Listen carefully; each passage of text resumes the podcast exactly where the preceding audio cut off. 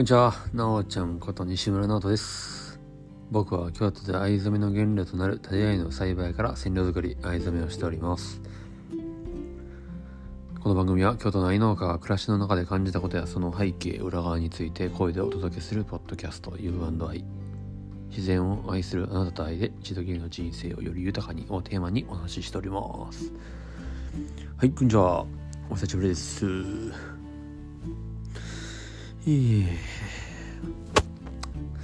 そうですね、えーここ最近のことを、えー今日はお話ししていこうと思います。えーそうですね。まあ、いよいよ、まあ、真冬というか、えー新年明けて真冬なんですけども、え京都はですね、えー一回も雪が降っておりませんね。うんまあ、寒いのは寒いですけども。うん皆さんちょっと風邪ひかんように、えー体調管理ね、うん、健康第一で、えー過ごしていただきたいんですけども、うん、今は畑のね、えーオフシーズン藍をね育てる僕からしたらオフシーズンになるんですけどもそうですね。まあいろいろ、まあ、製品作り、えーまあ、他もろもろのこと進めていったり、えーまあ、染色の方に、えー時間を割けるということなんですけどもですね。うん。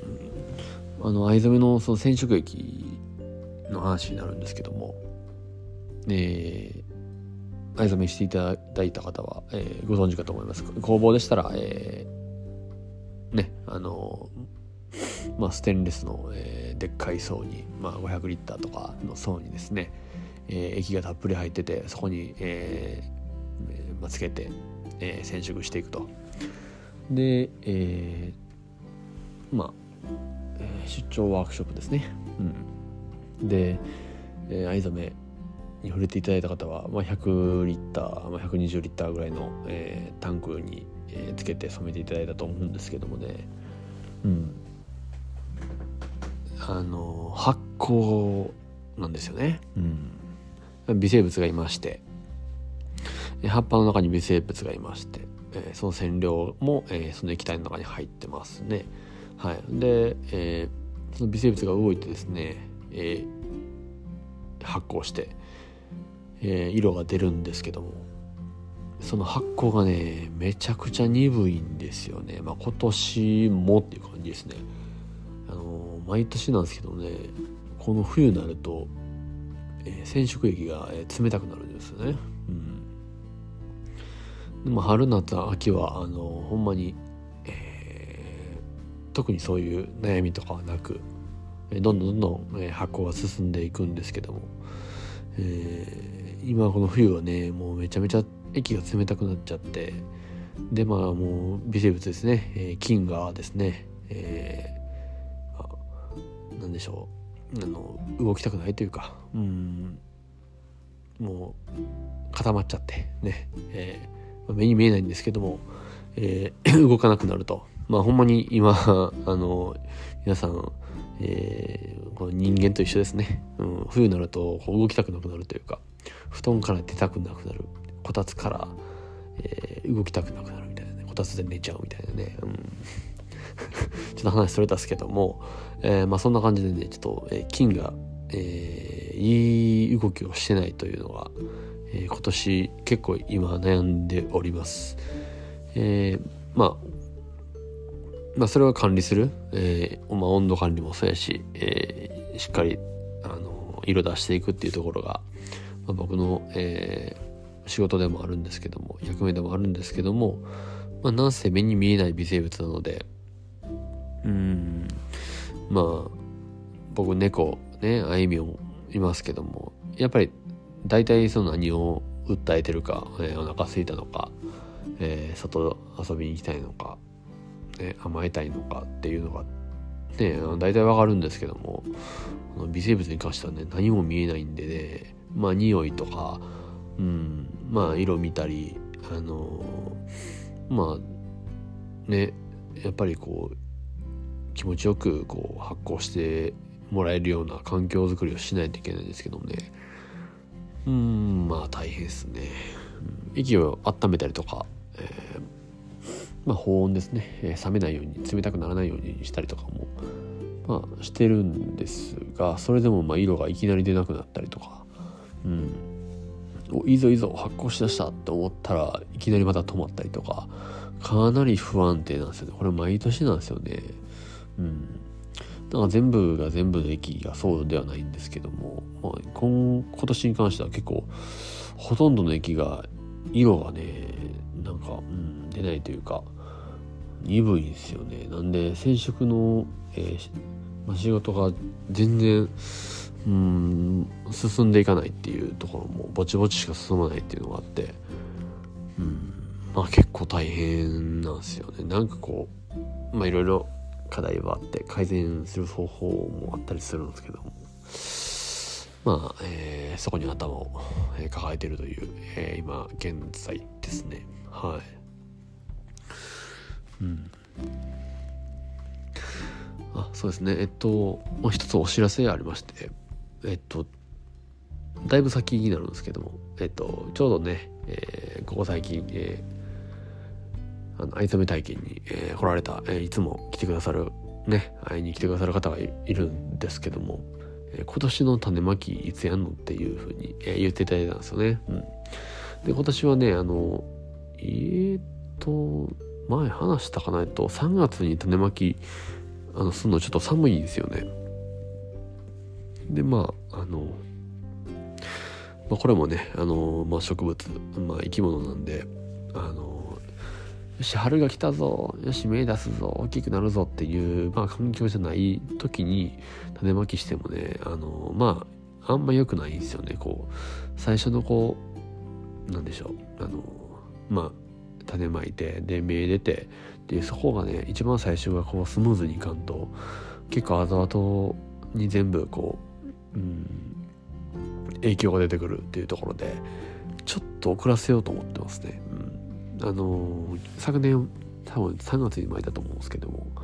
え4月に巻こうと思ってます。なので4月の、え1週目ですね。4月6日土曜日ですね。うん。えこの日に、えー、種まき、えー、やりたいと思ってます。はい。で、えー、9, 9時からですね。はい。うん。朝、朝の9時からですね。で、まあ、昼までに終わると思います。はい。で、えー、まあ、去年来られた、えー、来られてない方、えー、に、えー、お伝えしておきますとですね、えー、まあ、愛の1年は、えー、種まきですね。うん、土作っといて、えー、愛の種まきは、えー、大体3月4月からスタートするんですよね。はい、で、えっと、昨年、と、初めて、えー、やったプロジェクトというか、まあ、みんなで愛しているっていうプロジェクトがあるんですけども、えー、何するかって言ったら、えーまあ、みんなで愛を、えー、育てるっていう、えー、ご自宅でね、えー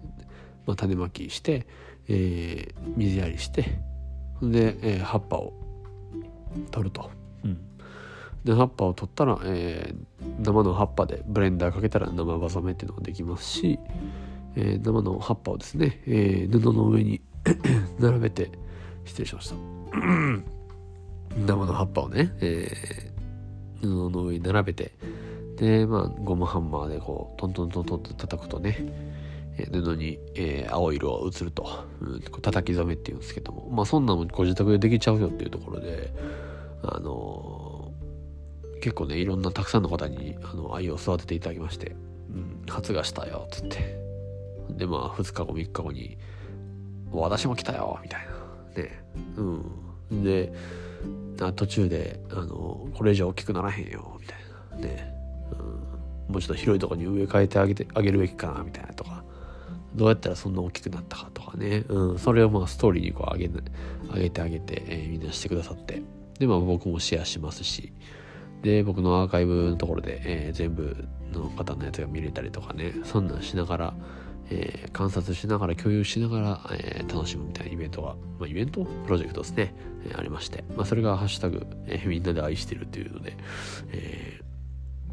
ー、まあたくさんの人にね、えー、やって遊んでいただきまして。ううまくいった方はねあの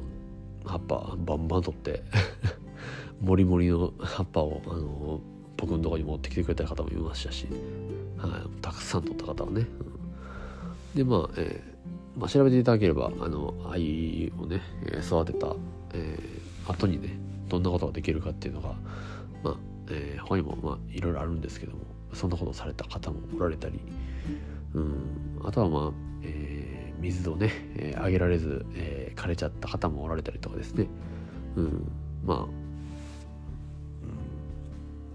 あ、なんでねえっとまあなんかもうそんなん育てたことないねみたいな方とかもねあの結構たくさんおられて。であのなんならねあの枯れたらダメな理由がないんであのまあ枯らしてしまっても、えー、いいのでトライする、えー、それにやってみるというか行動してみるっていうのは一つあの大きいことだと思うんで、うん、あのチャレンジしてみて、えー、もらいたいなと思います。はい、でもしね発芽がうまくいかなかった、えー、とかでしたら、まあ、あの僕その多めに巻いてるんであの苗を、えー、またお渡しすることもできるんで、えー、種まきうまくいかなかったという方はね、え苗を、えお渡し、えできるんであのまあ何回か、えやっぱなんだチャンスというか全然あるんで。うん。今年もね、えこの、え4月6日以降ですね。あのまたちょっと種配りおじさんやろうと思ってるんですよ。あの、種、あのね、えっと、えー、昨年にあの種取り体験やったんですけどその時にもたくさん種を、ね、取っていただいたんでで種がたくさんあるんで、はい、種をね、えー、また、えー、お届けできる、えー、と思いますんで4月6日以降ですね。はい。でも多分みんなね、あの、まあ、もうちょい寒いところに住んでたり、もうちょいあったかいところに住んでたりとか、えー、あとはか、え影、めちゃずっと影とか、えー、ずっと、あの、いいお日さん当たるよとかね。うん。まあ、環境違うんで、それも結構、あの、差が絶対出るんで、うん。面白いとこですね。私もやあの楽しみたいと思うんですけども。うん。で、まあ、種まきとか、まあ、発芽あと、え育苗ですね、えー、苗育てて、えー、まあ、最後の生葉染め、まあ、叩き染めの方法も、えー、全部、えー、記入したデータを、えー、お渡ししますんで、うん、でまあ4月6日当日も、えーと、と口頭で、えー、お話ししたりとかで、うん、しますんで、うんまあ、みんなで、えー、共有しながら楽しもうっていうのがあります。はい。ちょっと長くなっちゃったんですけども、はい。で、参加費が、えー、1500円ですね。はい。で、高校生以下、えー、含む、高校生含む、えー、以下は無料です。はい。えー、で、参加される人数分のですね、えー、ご予約を、えー、いつも、えーまあ、予約サイトですね。まあ、僕のプロフィールの URL から飛んでいただければ、4月6日のとこまで、えー、だいぶ先ですけど進んでいただければ、えー、予約できますんで、はい。今年こそはという方は、なんなら今年もという方は、えー、結構ね、あの昨年も、昨年2日間に分けて、えー、巻いたんですけども、今年はあの4月に遅らせるということで、一気に種まこうと思ってるんで、今んとこ多分あの、1日限定になると思うんで、あのこのスタートダッシュというか一番最初。はい。あのー、なんであの定員もねそんな、あのー、30人40人50人とかはちょっとあれなんで あの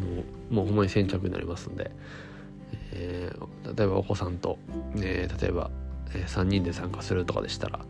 あ、3名と、え、予約していただければと思います。はい。はい、えー、これはお知らせですね。はい。4月6日の種まき体験イベントです。はい、で、えー、本題なんですけども、えー、1月1日のね、えー、石川県能登半島の地震ですね、えー、前回お話、まあ、させていただいたですけども、えー、今もう2月入りましてもう1ヶ月経ったんですよね。早ないですかめちゃくちゃ。あのでそのこの1ヶ月なんですけども、結構ね、うん、自分の中ではまあいろいろ考えた、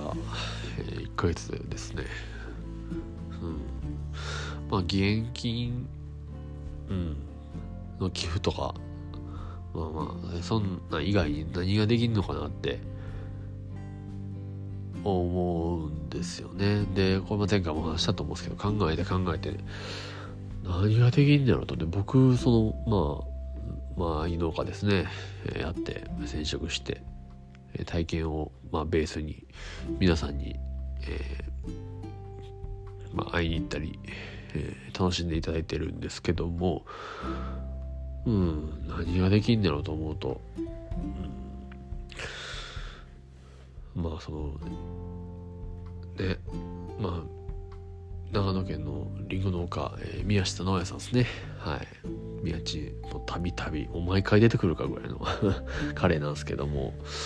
彼はねあのその周りの農家さんたちと、えー、とかと、えー、そのまあチームになってですねえフードトラック、えーで、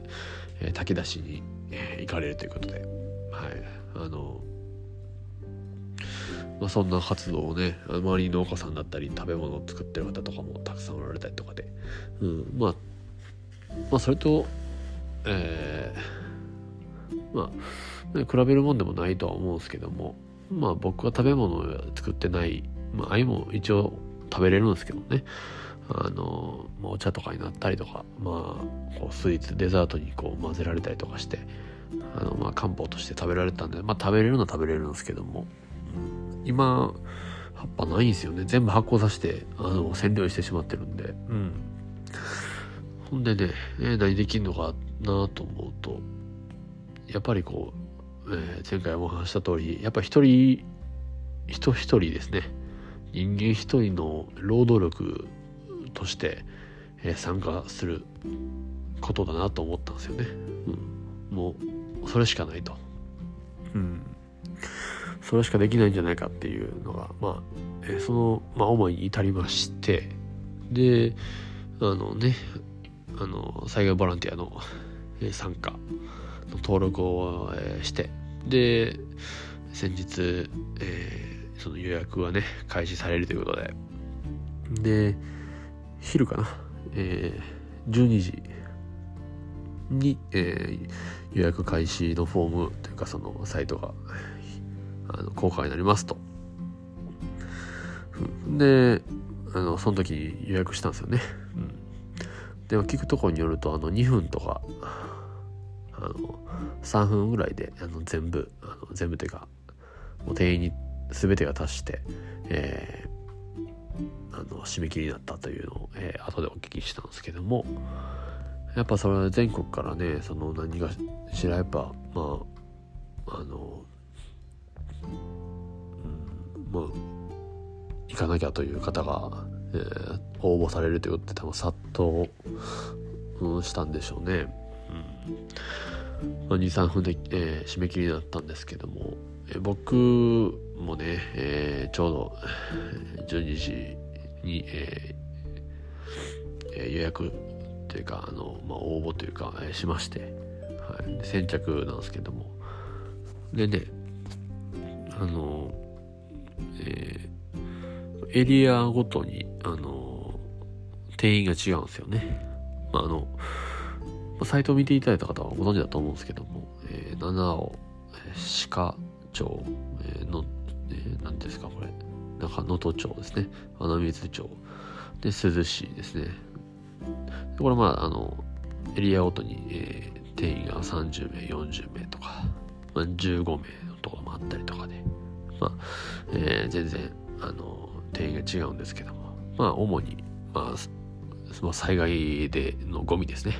はい、の片付け運搬をやってもらいますみたいな立て付けになってましてはい。ほんでですね、えー、僕は、えー、今回、珠洲市ですね。一番北の海沿いの珠洲市えー、に、えー、応募というか、えー、申し込みしまして、はい。で、えー、行ってまいりました。はい。で、えっとね、皆さんあの登録していた方はご存知だと思うんですけども、え、個人で登録と、まあ、団体で登録っていうのがあったと思うんですけども、えー、団体っていうのも会社とかかな？で登録されてる方も、えー、いたと思うんですけども、まあ、僕は個人で登録しまして、はい、で、えー、予約というかそのあれもね登録で、えー、すいません。個人でね、えー、予約いたしました。だからあの誰かと、えー、一緒にねあの、まあ、交通費とかうんまあ、まあ、あるのでねあの一緒に誰かと一緒に行くっていうなったとしても、えー、個人で登録なんで、えー、まあ例えば僕ともう一人の方が応募して、えー、まあ僕だけ通るっていう可能性も、えー、あります。はい。で、えー、まあ僕は涼しいっていうところで、まあ、一番遠いので、まあ、少し、まあ、集合が、えー、早かったんですけど、え朝の6時半ですね、はい、に、えー、金沢駅集合でしたね。はい、でまあ、えー、バス乗って、えー、結局15名やったんですけども15名みんなでバス乗あとは、えー、そうですね。あの、まあ、仕切る人と、はい、バス乗って。で涼しいへバスで向かうと。はい、であの個人の、えー、そういう普通の車がですね、えー、もう行き来しちゃうとですね、えー、自衛隊の方とか、まあ、警察の方とか、えーまあ、こういうボランティアの、えー、集団とかがね行き来しにくいんで、まあ、自粛してくれっていうことで、えー、個人は、えー、行くのを、まあ、禁じられてるというか、えーまあ、その関係者とかでなければね、えー、禁じられ一応、まあ、自粛してくれという形なんですけども、まあ、僕らはバスで向かいましてはい。ほんで、えー、そうですね。あのうん。金沢市内えー、ですね。金沢駅周辺の建物とか道路とかをもう結構じろじろ見てたんですけどもうん、まあそんなにこう、うん。まあ、もしかしたらこう建物の中とかのその、えー、なんか倒れたりとか、えー、もしかしたらなんか割れたりとかしたのかもしれないですけども。まあ外から見た感じではね、あのー、そんなにこうちょっと地面に若干ひび入ってんのかな？これ前からなんかな？みたいな。そのタイミングであの入ったんかなっていうわ分からんぐらいのまあえー、感じでしたね。まあ間違いなく完全に揺れた場所なので被害はまああったと思うんですけどもあからさまにこう建物が、えー、壊れたり、えー、そういう感じではなくてですね、はい、で、まあ、バス乗ってこうどんどんどんどん北に上がっていくんですけども、うん、途中からまあまああの道がねあのうん。隆起ですね。あのもう上が上がってますね。こうボコンと上がって。えー、で割れてたりとかですね。でそのそこをねあの最初の方はあの行き来した車があの全部パンクしたりとかだったみたいですよね。でそれをあの上から覆うようにですねコンクリートをまあ言ったら化粧した状態ですね。もう緊急で,、うん、でそこを、えー、こうみんな越えて、えーえーまあ、バスなり車なり、えー、パトカーなりでこうね、え、行くので、あの、もう、なんでしょう。まあ、車の底するかぐらい、こう、もう、なんでしょう。めちゃくちゃ揺れるんですよね。その、その段差というか、ボコーンなってるとこ、えー、飛び越える時ね、うん、そんなシーンが、えー、もうめちゃくちゃ数えきれんぐらいあったんですけども、えー、それでどんどんどんどん北の方に上がっていくと、うん、上がっていけば上がっていくほどですね、え、どんどんどんどん被害が、えー、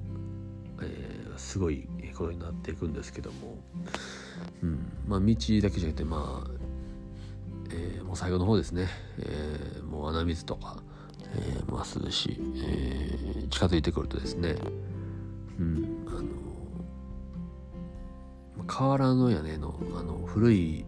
まあ、古民家というか古い家あるじゃないですか、うん、そのねの屋根があ飛んでんな屋根っていう、ね、瓦落ちたなっていうのがあって結構ブルーシートだらけの、えー、瓦の、えー、古民家、えー、が出てきましてでそんなも超えてまだまだどんどん進んでいくとですねもう家がですねあの完全に倒れてしまってるところが、うん、どんどんどんどん増えてくるんですよね。うん、何とも言えないもう言葉も出ない、うん、そんな、えー、景色だったんですけども。うん、でね、えー、僕の横にバスで横に座ってた男性がですね石川県の、えー、能美市っていうんですかね。まあ金沢のあのバス乗ったあの金沢駅ですね。よりもまだ南の方の、まあ、車屋さんの、まあ、自営業の方やったんですけども、まあ、石川県の方ですからあのもちろんご友人だったり、えー、もうたくさん石川県におられまして、うん。まあ、その方もねあのもうもうボランティアでもせんともねね心が休まらんっていうかそのもなんだろうどうしようもない気持ちでボランティアに、えー、予約というかされたっていう方でしたね。うん、でまあお話ししながらもうその、えー、すごい光景を見ながらですねあの、まあ、涼島ではあの4時間かかるよっていうえ、行きですね。4時間かかるよと言われたんですけどもまあ混んでたりとか、まあ、道が悪いんでね結局4時間半ぐらいかけて、えー、珠洲市の方に、えー、行きましたで、えー、うん。であのまあ珠洲市の、えー福祉協議会って、まあ、まあ、本部的なところに、まあ着きまして、うん、でまあオリエンテーションみたいな、まあ、軽く、まあ、10分ぐらいですかね、えーまあ、流れと、えーまあ、まあ、これはやっちゃいけない、えー、こう動いてくださいっていうこととかですね、うん、ありましたね、うん、でまあ、僕のところは珠洲市は一番少なくて15名の定員だったんですけどもその中でまあ2班に分かれる、えー、はいっていう感じで。で、まあ、10名と5名に分かれたんですけどもでその中でまあリーダー決めて、まあ、僕が行った日にはもう数日ですねあのボランティアに来てる方もおられて、まあ、そういう方をリーダーとしてですね仕切ってもらって、え、動いていくと。うん、で何すんのかというとこなんですけどもあの被災されたその方ですね僕がやったらその珠洲市っていうとこに行ったんでその珠洲市の被災された方から、えー、この、まあ、福祉協議会にあの依頼があるんですよね。えー、ほんまにこう壊れた家具とか、まあ、壁材壁がもう全部剥がれてあの落ちてるんですよね。で陶器、まあ、お皿とかですね、まあ、コップとかですねまあガラス系ももうバンバン割れてるんですよね。うん、でそんなんを、えーえーまあ、搬出ですね家から出して片付けてほしいっていう依頼が、えー、その福祉協議会の方にあると。うん、でその依頼を受けてで誰が動くんかっていうのが僕らなんですよね。ボランティアが動くと。はい、そうです。でまあみんな、えー、素人ですよ。あのまあ、まあ、僕の良かった車屋さん、まあ、僕やったらまあ農農家やし、えっと、普通の会社員の人いたりあとはねあの二十歳の大学生東京から来てる大学生もおられましたね。うん、みんな一人で、えー、自分で、えー、予約してあの一人で夜行バスプラス、えー、電車使ってあの福井、え、石川、え、来てで終わったら、え、またすぐ帰ってあさってテストなんですとかいう方も、うん、いたっすね。うん、会社員もの人もあのもう有給というかまあ連休取って、えねどうせ行くんやったらこう2日3日、えー、できるだけもうサポートというかボランティアしたいっていうので、えー、あのねあの来られてる方もおられましたしはい。まあそうですね。あと自営業の方とあとはあ女性の方もねあの数名来られてましたね。うん。まあ皆さん個人で、自分で、えー、一人で、えーまあ、全国からあの足運んで、えー、来られてるということで。うん。そうですね。うん。ほんでえー、うん。まあそう2班に分かれて、うん、でまあリーダー決めて。で、えー、その、まあ、依頼があった、えー、まあ今回僕やったら10人の方の、えー、チームの方に入ってましてで被災された方の、えー、から依頼があった場所に向かうとでそのための、えー、手段があの、えー、2人1組であの軽トラを渡してくるんですよね。うんうん、で、えー、運転していくと。はい、で着いてで被災された方と、えー、ご挨拶してですねで、えー、何をしてほしいっていうのを、まあ、逐一聞きながらですね僕らは、えー、中に入って家の中に入ってですね、えー、どんどん、えー、いらないもの、えー、捨てなきゃいけないものをですねどんどん出して軽トラに乗せていくと、うん、でそれを、えーまあ、捨てる場所にみんな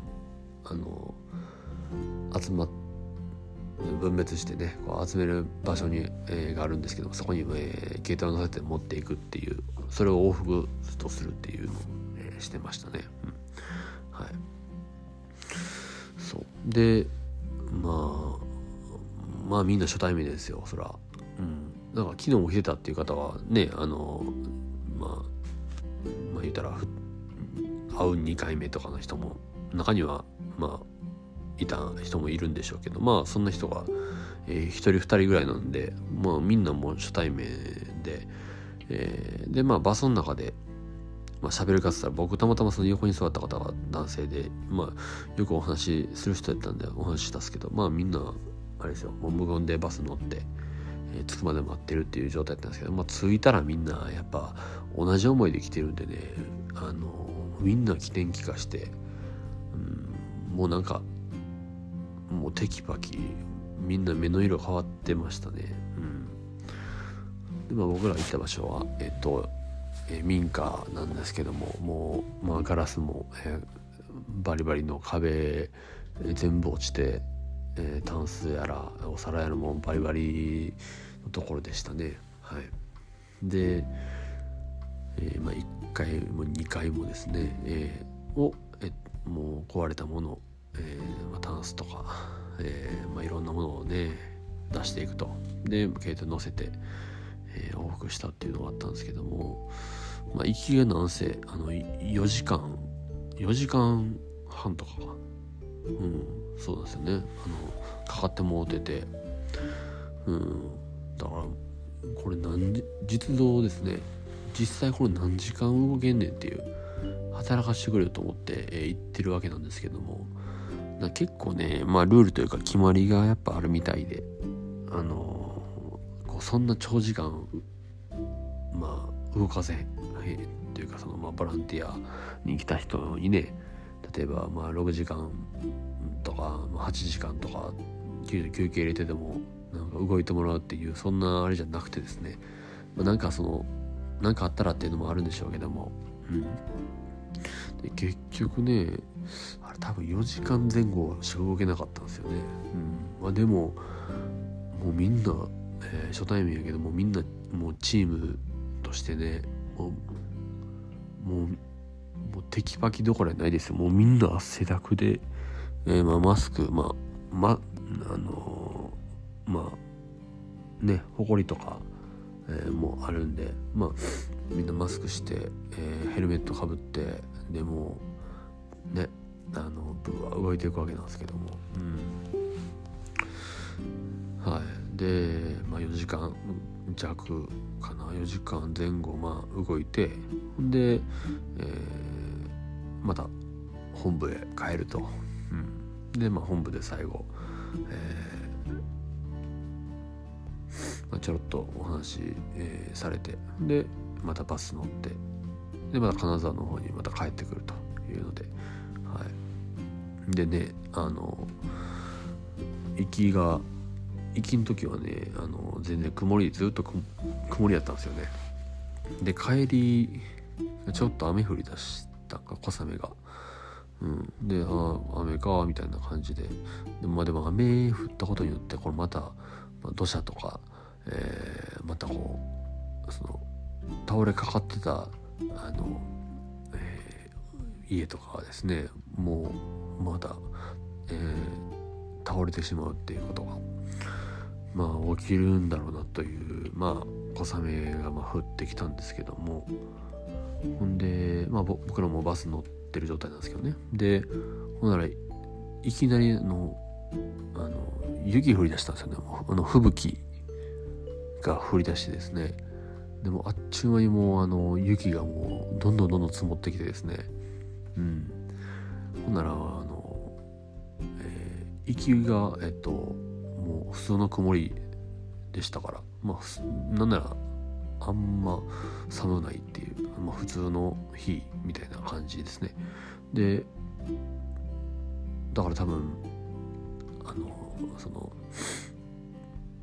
移動した人がめっちゃ多かったんでしょうね。車とかで。で、えー、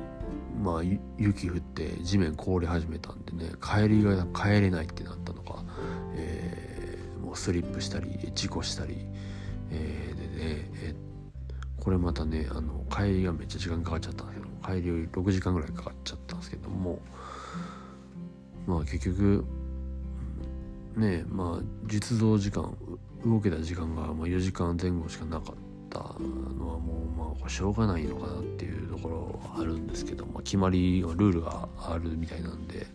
うん、ただもっとこう動けたらよかったなとかは思いましたね。うん。うん。まあ、そのために僕らは行って何かできへんかっていうところでまあほんまにビビたる力かもしれんけどうん。っていうところで行ったんですよね。うん、結局あのその被災された方がもうもうすごいあのもう大変な心境の中ですね。あの本当にありがとうって言ってあの言ってくださいましてもうあのもうねそれ以上のことはないと思ってあの本当に少しでもなんかね、まあ、この4時間ぐらいですけどもうほぼほぼねあの1回も2回ももうあのほとんどのものが、えー、全部出せて捨てれて、うんまあ、あとちょっと,、えーと、こじんまりこう、えー、割れちゃった陶器とか、えーまあ、そういうものをあとは衣類はねあの捨てれないっていうことで、まあ、衣類とかはもちろん残した状態でほとんどはもう全部出せた状態だったんで、えー、もう本当におじいさん一人の方やったんですけども。うん。あの到底ねあの無理な、えー、量とあと物だったんでそういうものを全部出せたっていうのは、えーまあ、こっちとしても本当に、えー、なんとか力になれたのかなと思うと本当にまあうん。少しは良かったのかなとかは思いますね。うん、っていう方が、えー、5万とおられるっていうところで、えー、そうなんですよね。まあ、僕らはその一軒に行ったでまあその10人と5人に、まあ、2班に分かれたわけなんですけど、まあ、5人の方ですねもまた別の,、えー、その依頼があったところに行くと。うん、でで、まあ、また最後え、本部に帰ってきた時に、まあ、ちょっとお話ししたりとかしたんですけどまあうん。まあすごい、まあ、場所によってはねもうすごい被害とあとそうですね建物がねあのやっぱ瓦屋根の、えー、ここ、まあ、50年以上ですねもっと古い家木造の家はねまあ完全に倒壊してて逆にねその、まあ、最近建てられたんだろうなとかここ10年20年なんだろうなっていうそういうまあ、まあ、洋風の家ですね。まあとか会社ですね。あのもう全部ガラス張りのあの会社とかでももう綺麗に残ってたりする、まあ、場所にもよるんでしょうけどもあの全然違いましたね。これがまあその昔の家とね、うん、でもそれでもここずっとね今まで耐えてきたと思ったらすごいんですけども。あのうん。そうですね。うん。でねそのバスの横に乗っていたその石川県のそので生まれ育った、えー、男性なんですけどもあのまあその地震があった1月1日はまあ皆さん初詣行って、えー、ちょっとお酒なりだったり飲んだりしてね楽しんでた中だったらしいですよね。うん、であのまああの地面にねなんかその黒い塊みたいなものをすごいでっかいでっかい塊みたいなのを見た見たらしいんですよねその人は。うん、でそれがカラスやったみたいなんですよ。であのカラスって皆さんあの、まあ、カーカー言うて飛んでたりあとは電線の上にこうたまにあの20匹とか30匹ぐらいこうブワー並んでてカーカーうるさいみたいな、まあ、あのイメージがちょっと分かりやすいですかねでその男性が見たのはねあの50匹どころじゃなかったみたいなんですよね。60匹まあ言ったらもっともっとの数のカラスがですねもうギューってなってあの地面に、あのまああの固まってたみたいですよ。地面地面ですよ。あの空じゃなくて地面に、えー、その60匹ぐらいのカラスが固まってたみたいなんですよね。まあ言ったらなんだろうあのあのペンギンがこうあの冬越したりあの子供を守るためにこうギューであのなるじゃないですか。あの固まるなんこうなんもうすごい数のペンギンがこうギューとこう何あのまあ固まる？うん。みんなでこう、えー、体寄せ合うみたいなその感じでカラスがおったらしいんですよね。でその時って、まあ、地震来るなんて全く思ってないですからまあその方はね「なんやこれ」と「なんや変わったことしとんな」ぐらいの感じだったみたいなんですよね。うん、そこからねあの、えー、2時間後かな3時間後にあのあの地震が来たみたいなんですよね。うん、っていうのをお話しされててそれバスの横で、えっと聞いたんですけどもあの動物ね人間は鈍いですけどもあの動物、え虫とかもそうですけどあの生き物はあのわずかなこう、えー、地面のまあ波ですね。で、まあ、電磁波とか、えーですかもう音波っていうんですかね。少しの異変にも気づくってまあよう言われると思うんですけどもあの結局そのカラスたちは気づいてたっていうやつなんですよね。うん、でまあその3時間後に来たってことはまあ3時間もありゃ、えー、その異変に気づいてもしかしてと思った人がいたら、えー、逃げ出すことさえできたのかなと思うとあのなんか一つの何これこんな光景見たことないぞっていうのを何かの動物動物とかまあ生物がなんか何かしてたらねなんか、うんまあ、調べてみるというか一旦その何何か異変に気づける、うん、のかなと思いましたねそれ聞いて。うんはい、でまあ他にもまあいろんな、まあ、悲惨な話をね、えー、あのされてたんですけども、まあそうですね。あのあの初詣で、まあ、それこそ飲んでてね。でまあ親戚みんな集まって飲んでたと。でそれはその僕の横におられたバスの、えー、横に座られた男性の、えー、お知り合いの方みたいなんですけども。はい、えー、飲んでて。ででまあ、まあ、一旦解散すると、まあ、昼過ぎぐらい解散して、まあ、また夜あの各自ね、えー、家帰って、まあ、飲み直そうかみたいなことを、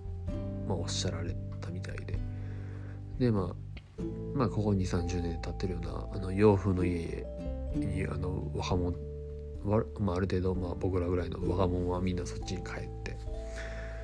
であのまあおじいさんおばあさんとかはあの、まあ、河原のねあの古民家ですね。古い家の方に戻ったと、うん、でそっからね家着いてなんか10分ぐらいやったと思うんですけど何分と、うん、おっしゃられたかな。あのすぐにあの地震が来たみたいなんですよね。でまあここ最近建った洋風の、まあ、新しい比較的新しい家はあのまあねあの建物が崩れたりとかそんななかったんですけども、まあ、河原のその古民家はですね、え、完全に崩れてしまいましてですね、えー、中におられたみたいなんですけども、はい。まあ、そんなこともあったりとかでなんかそういう、ね現地の方から、まあ、生々しいんですがあのあのニュースでは流れてこないような、まあ、リアルな話をお聞きしてですね何とも言えない気持ちになりましたね。うん、その方もあの伝えていかないといけないっていうところであの伝えていただいたと思うんで、うんまあ、僕もそのなんかこう写真バシャバシャ撮って動画めっちゃ撮ってなんかそれをあげるとかそんなんじゃなくてですね。あのまあお会い直接お会いした人とかあとこの声でね、えー、ラジオで、えーまあ、こじんまりかもしれないですけどもあの僕の、えー、体験談としてですねあのうんあのお伝えするべきなんかなと思って、うん、あの今回、えー、こんな話をお話しさせていただいたんですけどもはい。うんそうですねうんまああの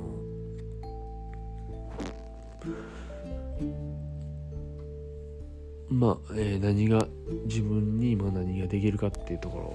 を考えた、えー、上で1ヶ月考えて、えー、ボランティアの募集が開始になったタイミングで、まあ、予約したわけなんですけどもまあ皆さん、えー、おのですねあのあのまあここそうですね。あのうん。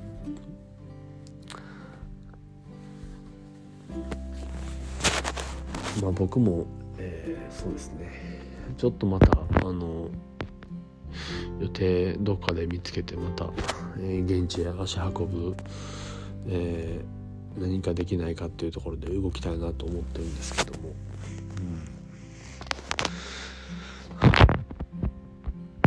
今回ね、はい、こういう話をさせていただきました。はい。えー、何か、えー、感じていただければ幸いです。はい。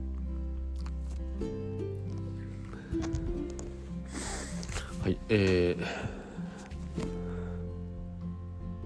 まあ、もう一度言いますと、えー、お知らせなんですけども、えー、4月6日ですね、だいぶ先になるんですけども、4月6日土曜日、えー、朝9時から昼までで、えー、種まき体験イベントやります。はい。でね、あの、あ僕の藍染め、僕の藍染め、僕の工房に藍染め、えー、来ていただいた方、えー、ああうんまあ、工房に足運んで、えー、農業体験していただいた方は、えー、ほとんどの人が、えっと、僕が、えー、お連れする、えー、食堂がございまして、えー、近くにですね富士屋食堂というところがあるんですけども、まあ、その富士屋食堂にですね、えー、この種まき体験が終わったらですね、えー、皆さんで、えー、行ける人はですねお昼、えー、食べて、えー、っていう感じでちょっと今回はあの今までなかった動きを、えしようと思ってるんで、はい、皆さんとお会いできる日を楽しみにしております。はい。はい。えー、それでは皆さん、素敵な日々をお過ごしください。さよなら。